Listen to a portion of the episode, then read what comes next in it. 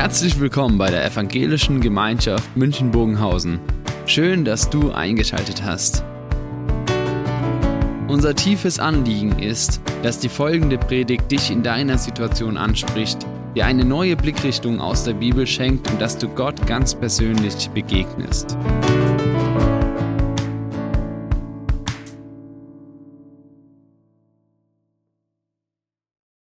Wenn wir zurückblicken auf die Predigtreihe, dann begann alles in Ägypten, wo das Volk Israel versklavt war, weil Gott sie gesegnet hat. Er sein Versprechen eingehalten hat, ich will euch mehr zu einem großen Volk machen und ich will euch dadurch meinen Segen zeigen. Es wird dann beschrieben, wie der Hoffnungsträger Mose geboren wird, Gott durch ein Wunder dafür gesorgt hat, dass er nicht nur überlebt, sondern dass er diese Identität des Israeliten bekommt. Und dann begegnet uns der Versager Mose, der sein Volk aus eigener Kraft retten wollte, beistehen wollte, den Ägypter erschlägt und damit in eine Sackgasse gelaufen ist. Er gemerkt hat, ich muss aus Ägypten fliehen und damit ist jetzt diese Möglichkeit zu Ende, dass er seinem Volk helfen kann. Und dann das letzte Mal dieser Neustart, wo Gott ihn angesprochen hat an dem Berg Horeb, wo er ihm an diesem Dornbusch begegnet ist und gesagt hat, Mose, ich bin der Gott deiner Väter und ich bin dein Gott und er eine persönliche Beziehung zu diesem Gott aufbauen konnte, aber nicht indem er verstanden hat, wie dieser Gott ist, sondern herausgefordert war, du musst dich auf diesen Gott einlassen und indem du dich auf ihn einlässt, wirst du erleben, was dieser Gott für deine konkrete Situation bedeutet, was er für das Volk bedeutet, aber auch für die Herausforderung, in denen du stehst. Und dann macht sich Mose auf, zurück nach Ägypten, nachdem er so ein bisschen diskutiert hat mit Gott, die Gott dann irgendwann auch beendet hat, diese Diskussion. Er stellt, Gott stellt ihm seinen Bruder Aaron als Helfer an die Seite. Und dann kommen sie beide nach Ägypten zurück und der Pharao begrüßt sie nicht. Schön, dass ihr hier seid. Ich habe ja so viel Verständnis für euch. Ich lasse euch gehen. Vielleicht möchtet ihr noch Wegzehrung haben. Ja, alles Gute, Gottes Segen euch. Sondern Mose erlebt, wie er zurückkommt nach Ägypten und dort ein brutaler Machtkampf entzündet wird zwischen dem Pharao, der sich als Gott versteht und nicht bereit ist, den Gott der Israeliten überhaupt anzuerkennen oder überhaupt mit einem gewissen Respekt zu begegnen. Und Mose, der auf der Seite dieses Gottes stand und der erleben musste, diesen Machtkampf, den muss ich jetzt stellvertretend für Gott hier mit aushalten. Und dieser Machtkampf wird beschrieben in 2. Mose 5. Eigentlich beginnt es in 4, Vers 18, hauptsächlich 2. Mose 5 bis 10. Und das ist heute unser kompletter Predigtext und ich lese den jetzt nicht, sonst wäre die Zeit vorbei. Ich werde immer wieder daraus zitieren, Passagen lesen und ich lade euch ein, diesen Text doch selber mal zu lesen. Es ist unheimlich spannend, dann hineinzuschauen und vielleicht auch mit dem Hintergrund des heutigen Gottesdienstes das ein oder andere nochmals entdecken. Und ich sage auch gleich vorweg, es werden viele Fragen entstehen, von denen ich garantiert heute nicht alle beantworte. Und dazu auch die Einladung, wenn ihr Fragen habt und sagt, Mensch, das möchte ich gern wissen, das, das weckt der Text bei mir, dieses Geschehen bei mir. Wir beantworten die Fragen gern im nächsten Gottesdienst zu der Predigtreihe. Der ist in vier Wochen. Schreibt uns die Fragen und dann können wir die aufgreifen, um auch die Brücke zu dem ganzen Thema heute herzustellen. Das, was uns begegnet, das ist in 2. Mose 6, da begegnet uns ein grundlegender Text, der wie so eine Tür in das ganze Geschehen hinein ist. Und diese Tür, sie zeigt uns, um was es dann künftig geht. Und da wird uns beschrieben, wie Mose zu dem Pharao kommt und wie Gott schon ankündigt und ihm deutlich macht, das hast du jetzt zu erwarten. 2. Mose 6, Abvers 29. Damals sagte der Herr zu Mose, ich bin der Herr, der Yahweh. Ich bin der, der da ist. Sag dem Pharao, dem König von Ägypten, alles, was ich dir auftrage. Mose aber wandte ein, ich bin so ungeschickt im Reden. Wie soll der Pharao da auf mich hören? Das sagte der Herr zu Mose, ich bestimme es so. Du wirst an Gottes Stelle vor dem Pharao stehen. Dein Bruder Aaron wird ein Prophet sein, der deine Worte weitergibt. Du sollst alles ausrichten, was ich dir auftrage. Das soll dein Bruder Aaron dem Pharao weitersagen, damit er die Israeliten aus dem Land ziehen lässt. aber zuvor werde ich den Pharao starrsinnig machen. Ich werde in Ägypten viele Zeichen und Wunder tun, doch der Pharao wird nicht auf euch hören. Deshalb werde ich Hand an Ägypten legen. Ich werde mein Volk, die Israeliten aus Ägypten herausführen, Schar um Schar. Mit Ägypten aber werde ich hart ins Gericht gehen. Daran werden die Ägypter erkennen, dass ich der Herr bin. Ich werde meine Hand gegen Ägypten erheben und die Israeliten aus seiner Mitte befreien. Mose und Aaron machte alles genauso, wie der Herr ihnen aufgetragen hatte. Mose war 80 Jahre alt und Aaron 83 Jahre, als sie mit dem Pharao redeten. Spannender Nachsatz. Also mal schauen, wer von euch schon die 80 erreicht hat, da könnte noch was auf euch zukommen, wenn man sich so auf die Aufträge Gottes einlässt. Wisst ihr, das, was uns hier begegnet in diesem grundlegenden Text, das ist so wie die Weiche, wo Gott sagt, das, was jetzt dann passiert, das ist ein Machtkampf, in dem Gott gegen Gott in Anführungszeichen steht. Ein Machtkampf, in dem auf der einen Seite der Gott Israels ist. Und er stellt sich vor in diesem Text. Und er sagt, Mose, ich bin der Herr. Ich bin der, der die letzte Macht hat. Ich bin der, der die Autorität hat. Ich bin der, dessen Macht die letzte Instanz über Himmel und Erde ist. Das ist, wie Gott sich ihm vorstellt. Und dann sagt er dem Mose, du sollst sehen, dass ich der Herr bin und das sollen auch die Ägypter sehen. Wisst ihr, was ganz spannend ist? Wenn man bis dahin in das Alte Testament hineinschaut, erstes Buch Mose und das zweite Buch Mose bis Kapitel 6, ist nur zweimal die Rede davon, dass Gott beansprucht, ich bin der Herr. Nur zweimal. Und jetzt in diesem Kapitel 6 begegnet es uns schon viermal, wo nur in diesem einen Kapitel Gott seine Macht demonstriert und sagt, ich bin der Herr. Und noch mehrmals kommt vor, und sie werden sehen und du wirst sehen, dass ich der Herr bin. Also damit geballt von Gott, ich bin der, der die Macht in der Hand hat. Und dann begegnet er dem Pharao, dem Pharao, in dem die Ägypter den Enkel des höchsten Gottes Amon-Re, der Ägypter, sahen. Und damit unmittelbar angeschlossen an die letzte Autorität ihrer Götter. Und dieser Pharao beanspruchte genau diese Stellung. Ich bin Gott. Und jetzt kommt Mose und sagt zu Pharao, so spricht der Gott. Und der Pharao sagt, das bin doch ich. Habe ich doch gar nicht gesagt. Und das, was der Pharao beansprucht, das ist, dass er sagt, ich bin die letzte Autorität und ich bin der letzte Maßstab. Und es macht er sogar deutlich, als Mose zu ihm kam und sagt, so spricht der Herr, du sollst mein Volk ziehen lassen. Das sagt der Pharao, wer ist der Herr? Mit dem habe ich nichts zu schaffen, der geht mich nichts an. Also gar nicht Interesse halber, wer ist der Herr, sondern ignorierend. Der hat mir nichts zu sagen.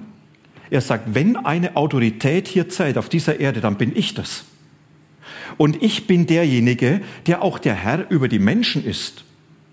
Wie mit den Israeliten verfügt wird, das sage ich. Und was mit denen passieren wird für die Zukunft, das entscheide ich. Ich bin der Herr. Nicht nur über diese Menschen, ich bin auch das Maß der Dinge. An mir hat sich alles zu entscheiden. Ich sage, was gut und böse ist. Ich sage, was jetzt für die Menschen gilt und was nicht gilt. Ich bin im letzten sogar der Herr über Leben und Tod. Sein Vorgänger hat es dadurch ausgedrückt, die Jungen werft in den Nil, die sollen sterben, die Mädchen dürfen leben.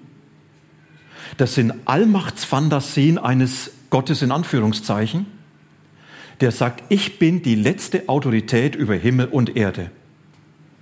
Und als Mose ihm sagt, lass mein Volk ziehen, damit sie Gottesdienst feiern können, sagt der Pharao, ob die Gottesdienst feiern, an wen die glauben, was die tun in ihrem Glauben, das entscheide ich. Und damit macht er sich für das Volk, für Mose und für allen Anspruch als diese letzte Instanz. Und er sagt, damit habt ihr jetzt zu rechnen. In Klammer, ich habe den Eindruck, dass dieses Gen des Pharaos ganz, ganz tief in uns Menschen ist. Vielleicht nie so ausgeprägt, aber oft mit dem, ich weiß doch, was gut ist. Sofort bin ich der Maßstab. Ich will doch verfügen über Menschen, wie sie sein müssen. Mancher, der dreht ja den Schöpfungsbericht um, wo es heißt, und Gott schuf den Menschen nach seinem Bild. Und mancher Mensch möchte sich den Menschen nach seinem eigenen Bild schaffen. Der hat so sein Ich das will. Der hat so zu leben, wie ich das will, meine Erwartung zu erfüllen. Und wisst ihr, manchmal muss man auch sagen, die ganzen Diskussionen, die wir im Moment führen, über Abtreibung, über aktive Sterbehilfe, Sie haben an manchen Randpositionen den Eindruck, hier macht sich der Mensch zum Herr über Leben und Tod. Und er sagt, ich entscheide, ab wann Leben lebenswert ist und nicht mehr lebenswert ist. Und an Gott, ja, das muss dann schon deutlich werden. Das entscheidet sich an mir, an welchen Gott ich glaube und wie weit ich glaube, an was ich glaube. Merkt ihr diesen Ausdruck? Ich glaube, dass hier der Pharao wie für einen Menschen steht, der von Gott gelöst ist und sagt, ich habe die Autorität Gottes abgelegt, ich bin meine selber meine letzte Autorität. Und mit diesem Anspruch ist der Pharao völlig auf dem Konfrontationskurs mit Gott. Denn alles, was der Pharao beansprucht, sagt Gott, bin ich. Und alles, was der Pharao nicht zulassen will, sagt Gott, das ist, was eigentlich in meiner Hand steht. Und damit merkt man, ja, jetzt ist man mitten in diesem Konfrontationskurs. Und der Pharao, er geht dann in einer Haltung an das Ganze ran, wo er sagt, für mich entscheidet, welchen Nutzen die Israeliten für mich haben. Und mit dieser Haltung begegnet er den Menschen, sie müssen mir dienen. Und Gott kommt in der Haltung, dass er sagt, das ist mein Volk, das ich liebe. Und diese Liebe soll mein Verhalten zu diesem Volk bedeuten. Und so beginnt dieser Machtkampf dort zwischen dem Pharao und zwischen Gott. Und es bleibt diese eine Frage, warum wird Gott nicht anerkannt durch den Pharao? Was muss passieren, damit er ihn anerkennt? Denn eins ist deutlich, Gott sagt nicht, naja, Pharao will meine Macht nicht anerkennen, dann verzichte ich halt darauf. Da müsste sich Gott selber verleugnen. Da müsste Gott aufgeben, Gott zu sein. Da müsste er aufgeben, seine Verheißungen aufrechtzuerhalten, wo er seinem Volk gegeben hat, wo er sagt, ich werde dich in dieses Land führen, in das Land der Zukunft, in dem du leben wirst. Gott müsste alles opfern, was ihn ausmacht. Und Gott sagt, das kann ich nicht. Paulus drückt später so aus, er kann sich selber nicht verleugnen. Weil Gott Gott ist, wird Pharao mit seinem Anspruch an diesem Gott scheitern. Weil Gott Gott ist, wird jeder Mensch, der in seinem Anspruch gegen diesen Gott steht, an diesem Gott scheitern. Weil Gott Gott ist, deshalb ist er derjenige, der diesen Anspruch durchsetzen wird. Und dann sind wir bei dem zweiten, in diesem Machtkampf, der dann beginnt. Der Pharao hätte jederzeit aussteigen können. Gott nicht. Der Pharao hat jederzeit das Recht, Gott anzuerkennen. Aber er geht genau den gegenteiligen Weg. Und dann lesen wir, dass Mose zu ihm kommt, dass er sagt, so spricht der Herr, lass mein Volk gehen. Und der Pharao sagt, ihr kommt ja nur auf dumme Gedanken, eure Arbeit muss härter werden. Und dann gebietet ihr, dieselbe Anzahl an Ziegel muss hergestellt werden, aber jetzt wird euch das Stroh nicht mehr geliefert, das müsst ihr zusätzlich noch dafür sorgen. Und das Ganze beginnt, und dann lesen wir das so, Mose und Aaron gingen zum Pharao, sie sagten zu ihm, so spricht der Herr, der Gott Israels, entlasse mein Volk aus deinem Dienst. Sie sollen in der Wüste ein Fest für mich feiern. Der Pharao erwiderte, wer ist dieser Gott? Warum soll ich ihm gehorchen? Warum soll ich Israel ziehen lassen? Ich kenne den Herrn nicht und werde Israel nicht ziehen lassen. Klare Ansage. Das ist der Anspruch Gottes. Und der Mensch sagt, mit diesem Gott habe ich nichts zu tun. Dieser Gott kann mit seinem Anspruch kalt an mir vorübergehen. Und dann setzt Gott das erste Zeichen seiner Macht, Kapitel 7. Und dann wird beschrieben, dass Mose mit Aaron zu dem, zum Pharao geht und wieder sagen, lass die Israeliten ziehen und dann tun sie ein Wunder, was Gott ihnen aufgetragen hat.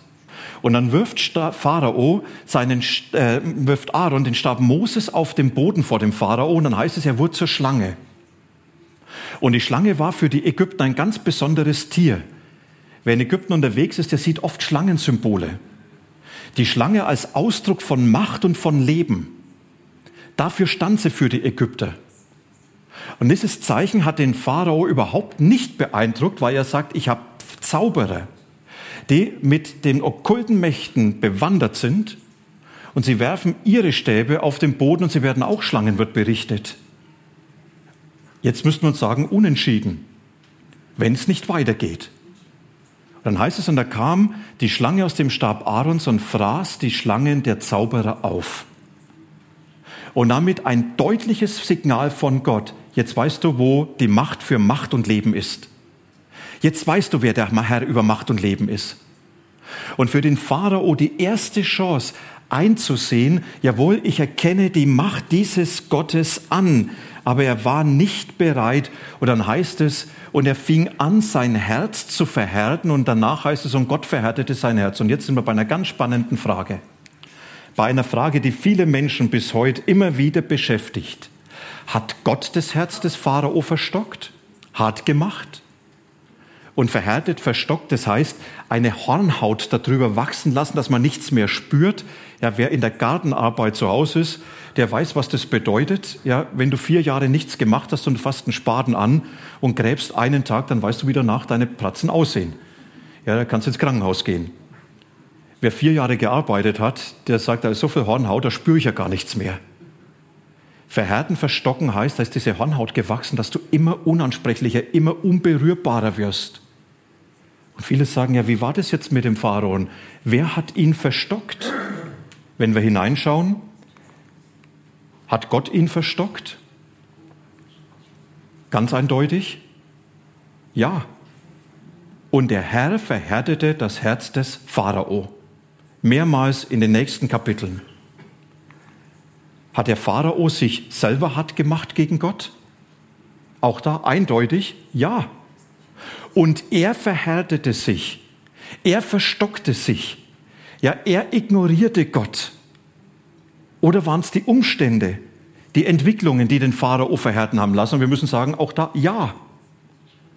Und jetzt geht es gegen uns Deutsche. Wir Deutsche wollen ja immer nur eine Antwort, eine Linie haben. Also wer jetzt? Gott, Pharao oder die Entwicklungen? Und in der Bibel heißt es alle. Das ist so dieses Ineinander von göttlichen und menschlichen Handeln. Das ist wie so eine Entwicklung, in der Dinge passieren.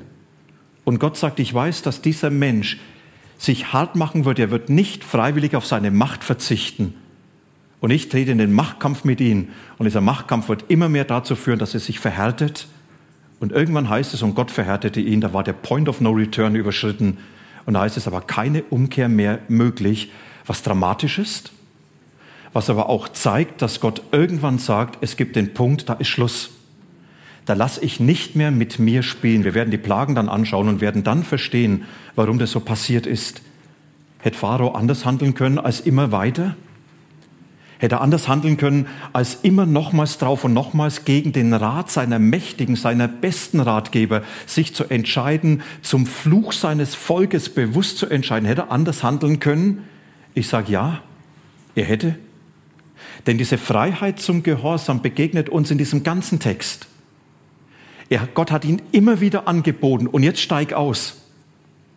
Und im letzten Moment hat er immer wieder auf seine eigene Macht gepocht und hat gesagt, nein, ich bin nicht bereit, diesen Gott anzuerkennen. Und irgendwann muss man sagen, nein, weil irgendwann genau dieser Punkt gekommen ist, wo er sich so weit von Gott entfernt, so hart gegen Gott gemacht hat, so sehr in diesen Kampf gegen Gott hineinbegeben hat, dass keine Umkehr mehr möglich war. Und auch das begegnet uns in diesem ganzen Geschehen. Gott sagt, ich bin Gott. Und jeder Mensch hat die Möglichkeit, sich immer wieder mir gegenüber zu nähern. Aber jeder Mensch hat auch das Recht, sich mir gegenüber hart zu machen. Aber auch mit den Konsequenzen. Es gibt vielleicht irgendwann den Punkt, dass keine Umkehr mehr möglich. weil du dich so weit von mir entfernt hast und Gott sagt, und ich nehme dich ernst. Und jetzt kommt ein wahnsinniger Machtkampf, ein Machtkampf, der bewusst unter der Kontrolle Gottes steht, ein Machtkampf, in dem die Plagen über Ägypten kommen werden. Und das Ziel von diesen Plagen war eindeutig. Und damit beginnt dieser Abschnitt, Kapitel 7. Ich habe es vorhin schon gelesen und hört nochmals bewusst, da sagt Gott, dass er den Pharao zwingen wird, dass er seine Macht erweisen wird. Und da heißt es Kapitel 7, Vers 5, daran werden die Ägypter erkennen, dass ich der Herr bin. Woran? Wenn ich meine Hand gegen Ägypter erhebe und wenn ich die Israeliten aus ihrer Macht befreie. Merkt ihr? Also nicht, wenn sie nur gehen, sondern Gott sagt, die Ägypter, die den Pharao als letzten Gott verehren, sie werden erkennen, dass ich der Herr bin, dass ich die letzte Macht habe, wenn ich meine Macht gegen sie erhebe. Und wenn ich befreie, und befreie heißt, wenn ich herausführe, auch gegen ihren Willen, gegen das, was sie eigentlich gewollt haben. Und dann kommen diese zehn Plagen über Ägypten, eigentlich müssen wir sagen, zehn Gerichtsoffenbarungen Gottes, wo er seine Macht demonstriert dem Pharao gegenüber, immer mit der Botschaft, Pharao, du kannst jederzeit aussteigen, erkenn mich an. Und diese Plagen Ägyptens, sie betrafen immer nur die Ägypter. Wenn ihr diese Texte lest, und ich hoffe, ich kann euch heute so viel Geschmack machen, dass ihr sie wirklich nachlest und nicht sagt, das hat er mich völlig abgeschreckt. Wenn ihr das lest, dann heißt es immer wieder, und der Herr sandte zu den Ägyptern, oder manchmal wird extra hervorgehoben, aber die Israeliten waren nicht betroffen. Das Zweite, diese Plagen dauerten neun Monate. Und das kann man deshalb relativ genau festlegen. Sie begannen mit der Überflutung des Nils und sie endeten mit der Feier des Passafestes. Und zwei, beide Termine lassen sich relativ gut festlegen vom Zeitraum, wann das gewesen ist. Und wenn wir diese zehn Plagen lesen, dann reden wir also jetzt nicht über zehn Tage. Dann reden wir nicht über zehn Jahre, sondern über diese Zeit von neun Monaten, fast so, als wenn hier ein neues Leben geboren wird, eine neue Freiheit geboren wird. Und diese Plagen, sie haben in der Bibel fast eine Anordnung von Dreiergruppen. Die dritte Plage passiert immer ohne Ankündigung, ohne dass Mose zu Pharao geht und sagt, lass mein Volk ziehen, sondern nochmals, um eine Machtdemonstration Gottes zu geben.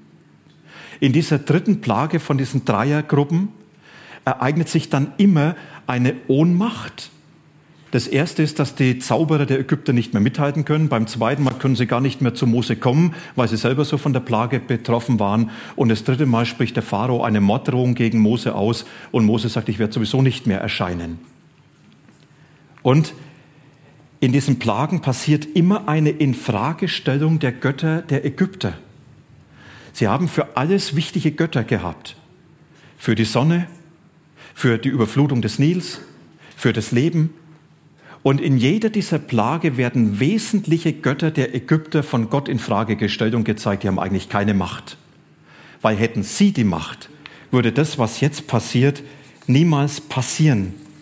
Und wenn wir jetzt hineinschauen in diese Plagen, die Gott gegeben hat, dann entdecken wir eine Entwicklung, eine Entwicklung, in der bei jeder Plage am Ende die Chance steht, umzukehren und der Pharao diese Chance bewusst verweigert hat. Jetzt könnten wir das Quiz machen und sagen, eine Pizza für den, der alle zehn Plagen der Reihe nach richtig aufzählt. Bei einem Fehler gehört die Pizza mir. Du bezahlst. Machen wir jetzt nicht. Ich würde mit euch diese Plagen jetzt mal durchgehen. Und dann wird uns etwas beschrieben von dieser Macht, die Gott dort offenbart. Die erste Plage, der Nil wird zu Blut, sieben Tage lang. Und der Nil galt als die Lebensader Ägyptens. Er wurde wie ein Gott verehrt, weil von dem Wasser des Nils ganze Ägypten gelebt hat. Und dieser Ort wird jetzt nicht mehr zur Quelle des Lebens, sondern zum Bild des Todes. Und als das passiert, kommt Mose zu Pharao und er sagt, lass doch mein Volk gehen. Und dann heißt es hier, Doch der Pharao wollte nicht begreifen, er hörte nicht auf sie, so wie der Herr es vorher gesagt hat. Er wandte sich von ihnen ab und ging nach Hause. Nicht einmal dieses Zeichen nahm er ernst. Merkt ihr was von der Haltung des Pharaos? Der sagt, was kratzt es mich in meinem Egoismus, wenn da irgendein Zeichen passiert? Ich bin Gott und euer Gott kann tun, was er will. Das berührt mich gar nicht. Und dann kommt die zweite Plage, das waren die Frösche. Und die Frösche, sie waren in Ägypten mit göttlicher Kraft versehen, deshalb durften Frösche nicht getötet werden. Und es gab einen Gott mit Froschkopf, aus dessen Nasenloch der Otem des Lebens kam, der den Menschen eingehaucht war. Und als Moses sagt, Gott wird eine Plage schicken und die Frösche werden ganz Ägypten überfluten und sie werden überall zu finden sein, euch nur noch zur Plage. Und als es dann kam, da hat Pharao dann Mose um Hilfe gebeten, weil er sagt, diese Frösche sind unbeherrschbar, sie sind für uns eine Plage, nicht mehr lebensspendend. Und er bittet Mose, dass er für ihn bittet, dass die Frösche gehen. Er verspricht, und dann dürft ihr gehen. Und Mose bittet Gott darum. Und er bittet, dass die Frösche weggehen. Sie gehen weg. Und dann heißt es vom Pharao, der Pharao hat das völlig ignoriert, was er vorher gesagt hat. Und dann lesen wir, da sah der Pharao, dass diese Plage vorüber war. Er blieb aber starrsinnig und hörte nicht auf sie, so wie der Herr es angekündigt hatte. An der Stelle, ja, die Not hat mich getrieben. Du musst mir helfen, Mose. Aber wenn dann die Hilfe da war, was geschwätzt, was äh, kümmert mich mein Geschwätz von gestern? Ich bin der, der entscheiden kann, was gilt. Ich bin der, der recht ist. Ich bin der, der sagt, was richtig ist. Und wenn ich vorher was anderes gesagt habe, ist es völlig belanglos, weil ich ja entscheide, was geht. Und dann die Stechmücken, die Stechmücken, die ohne eine Ansage kommen, aber da wird spannend, da heißt es, und die Zauberer Ägyptens, sie kommen zum Pharao und sagen, das ist der Finger Gottes, das ist ein Zeichen des Gottes der Israeliten. Er greift hinein in unser Land und damit die Aufforderung, nimm diesen Gott ernst und lass dieses Volk gehen. Und vom Pharao lesen wir nur, er nahm sie überhaupt nicht ernst, er ignorierte sie und er ging weg. Dann wird beschrieben, dass Ungeziefer kommt, Stechfliegen, wahrscheinlich sogar ein größeres Ungeziefer, was da aufgetaucht ist. Mitten in diesem Land, sagt Mose, wird Gott dadurch zeigen, dass er der Herr ist. Der Pharao er bittet um Hilfe. Er sagt, Mose, nimm diese Stechmücken weg, nimm diese Fliegen, dieses Ungeziefer weg, was das ganze Land heimsucht. Dann werdet ihr diesem Gott opfern dürfen. Dann dürft ihr gehen. Und als Mose das getan hat, gebetet hat, die Viecher weg waren, heißt es wieder von dem Pharao, er, er hat alles ignoriert. Und dann wird nur kurz angewähnt, Kapitel 8, Vers 28, doch der Pharao blieb auch diesmal starrsinnig und ließ das Volk nicht ziehen. Das Ganze kam dann mit Geschwüre. Geschwüre in der Luther-Übersetzung heißt es Blattern. Man kann es auch übersetzen mit Pocken. Also nicht nur Windpocken oder sonst was, sondern wirklich für das Volk etwas Existenzielles, etwas Bedrohendes. Und dann wieder von dem Pharao, dass es heißt, er wurde verstockt er macht es sich hart. Diese Situation hat ihn dazu gebracht, dass er sich noch mehr gegen diesen Gott stellt. Und er hört weder auf Mose noch auf die Menschen, die um ihn herum sind. Er ignoriert es alles. Und man hat den Eindruck, ich halte meine Macht gegen diesen Gott durch, egal was es kostet. Und dann kommen die letzten drei Plagen und ab da wird es härter. Ab da heißt es, dass Gott ihn jetzt hart macht dass Gott ihm die Umkehr anbietet, aber sagt, ich leg dich fest auf deine Haltung. Du hast vorher nicht umkehren wollen. Monatelang hast du dich verweigert, hast du mit mir immer Katz und Maus gespielt. Monatelang hast du immer wieder mich hingehalten. Monatelang hast du diesen Gott ignoriert, eigentlich auf Deutsch entschuldigt, verarscht. Und Gott sagt, und jetzt ist Schluss. Jetzt ohne mich. Und dann wird beschrieben von einem Hagel, der, Israel, äh, der das Land zerstört, die Ernte zerstört, die Existenz zerstört. Und der Pharao dann zu dieser Erkenntnis kommt, ich bin schuldig geworden an diesen Gott. Ich habe was Unrechtes getan, bittet für mich darum. Und wenn, dann dürft ihr gehen. Dann lade ich euch ein, in Freiheit zu gehen. Und als Mose gebetet hat, heißt es, und der Pharao blieb hartherzig und ließ ihn nicht ziehen. Dann kam die, Vieh, dann kam, die Heuschrecken. Und da treten die Ratgeber des Pharaos zu ihm und sagen, wie lange willst du dein Volk noch ruinieren? Wie lange willst du gegen diesen Gott der Israeliten aufbegehren? Wie lange willst du zum Schaden der Ägypter handeln? Und Pharao, er erlaubt den Israeliten, wenn diese Plage nicht kommt, dürft ihr gehen, aber nur die Männer. Frauen und Kinder bleiben hier im Land. Mose lehnt es ab. Und dann kommt dieser unsagbare Heuschreckenschwarm, der alles leer frisst. Und auch da wieder, ja, ich bin an Gott schuldig gewesen. Bitte Gott, dass er vergibt. Und Mose riecht den Braten schon. Er sagt, ja, ich weiß, ich bitte Gott. Und du wirst trotzdem nicht bleiben. Du wirst trotzdem wieder dein Wort nicht halten. Mose bittet Gott und es kommt ganz genau wie war. Er ignoriert dieses Versprechen und dann kommt die letzte Plage in diesem Neuner-Kompakt, die Finsternis. Drei Tage komplett finster über Ägypten. Und das war für den Pharao die größte Infragestellung durch Gott. Denn er verstand sich eben als der Engel dieses Amon-Re und das war der Sonnengott. Das war der Gott des Lichts. Und jetzt kommt die Dunkelheit, wo Gott sagt, du hast überhaupt keine Macht. Ohne mich bist du niemand. Ohne mich ist es schrecklich dunkel. Ohne mich wirst du niemand auch sein können für die Zukunft. Du kannst keine Wirkung haben. Du bist eine Null. Und das wird ihm angesagt. Und dann sagt er, ich erlaube euch als Volk, dass ihr geht. Aber euren Besitz lasst ihr alles hier. Ihr geht völlig mittellos in die Wüste und es das heißt, dort ist euer Ende. Und dann sagt Mose, das werden wir niemals tun. Wir werden niemals das zurücklassen. Und dann kommt diese Finsternis und der Pharao, er hört nicht auf Mose und dann lesen wir in Kapitel 10, Vers 28 und das ist dann das Ende.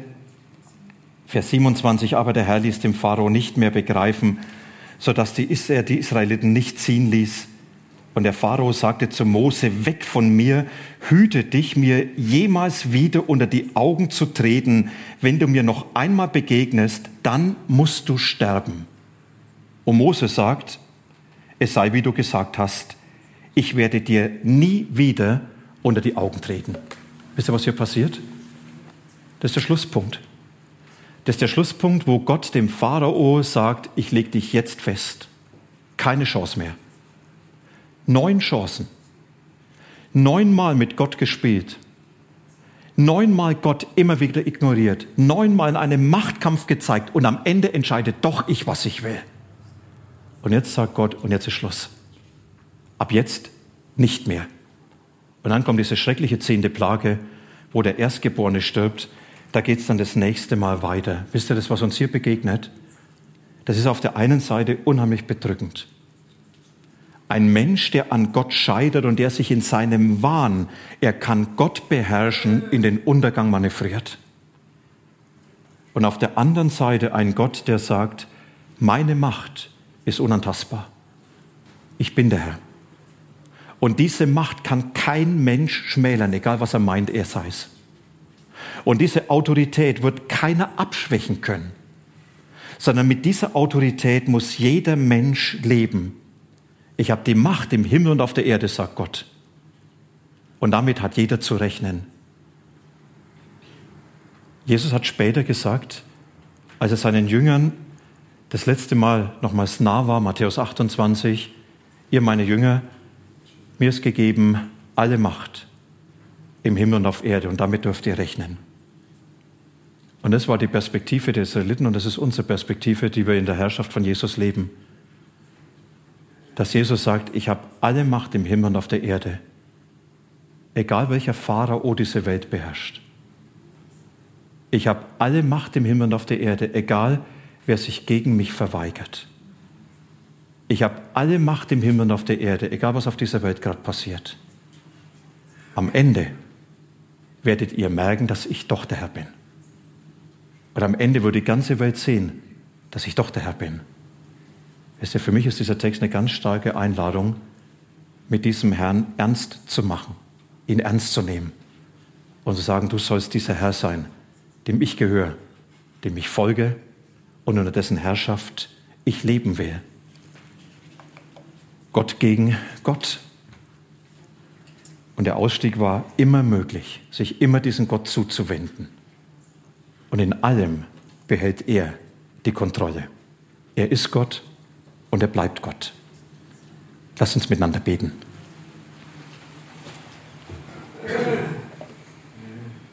Jesus, wir sprechen zu dir als den Herrn. Und wir sprechen mit dir als den, der gesagt hat, ich habe alle Macht im Himmel und auf der Erde. Und wenn wir dieses Geschehen um Pharao sehen, dann ahnen wir etwas von dem, was diese Macht beinhaltet. Von deiner Größe, von dieser Unantastbarkeit.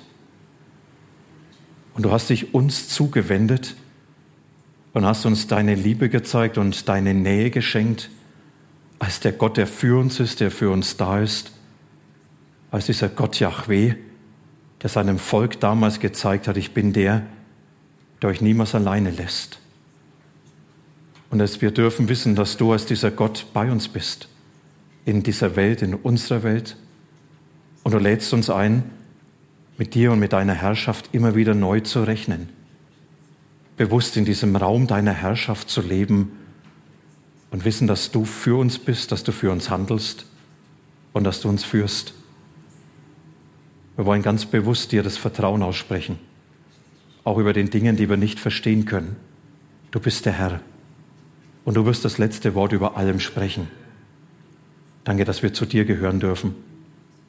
Wir wollen heute aber auch für diese Welt beten, wo manche wie Pharao auftreten und meinen, sie sind die letzten Autoritäten und knechten Menschen. Wir beten für die Menschen, die leiden unter der Macht anderer.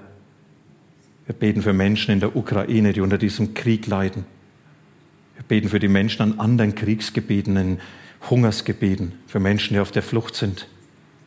Wir bitten dich, Herr, erbarm dich, greif ein, zeig deine Macht, die Frieden werden lässt bitten dich für Menschen, die keine Hoffnung haben, die herausgefordert sind.